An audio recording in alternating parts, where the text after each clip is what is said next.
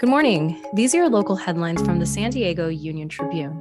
I'm Kristy Totten, and today is Wednesday, August 4th. In response to the rising popularity of ghost guns, the San Diego City Council on Monday approved a ban on the sale and possession of guns that lack a serial number.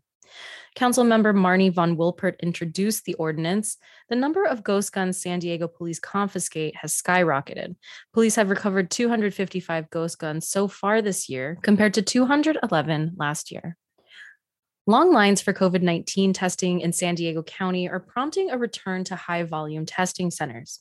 Cal State San Marcos opened a facility capable of 1,000 tests per day, and San Diego State University will soon follow suit.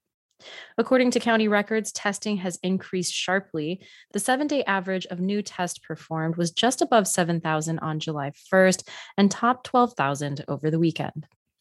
The National Weather Service has issued heat advisories and warnings for much of San Diego County, where temperatures will soar into the 90s and 100s on Wednesday and possibly again on Thursday. San Diego's inland valleys and deserts will be under a heat advisory until 8 p.m. on Thursday. You can find more news online at san diego uniontribune.com. Thanks for listening.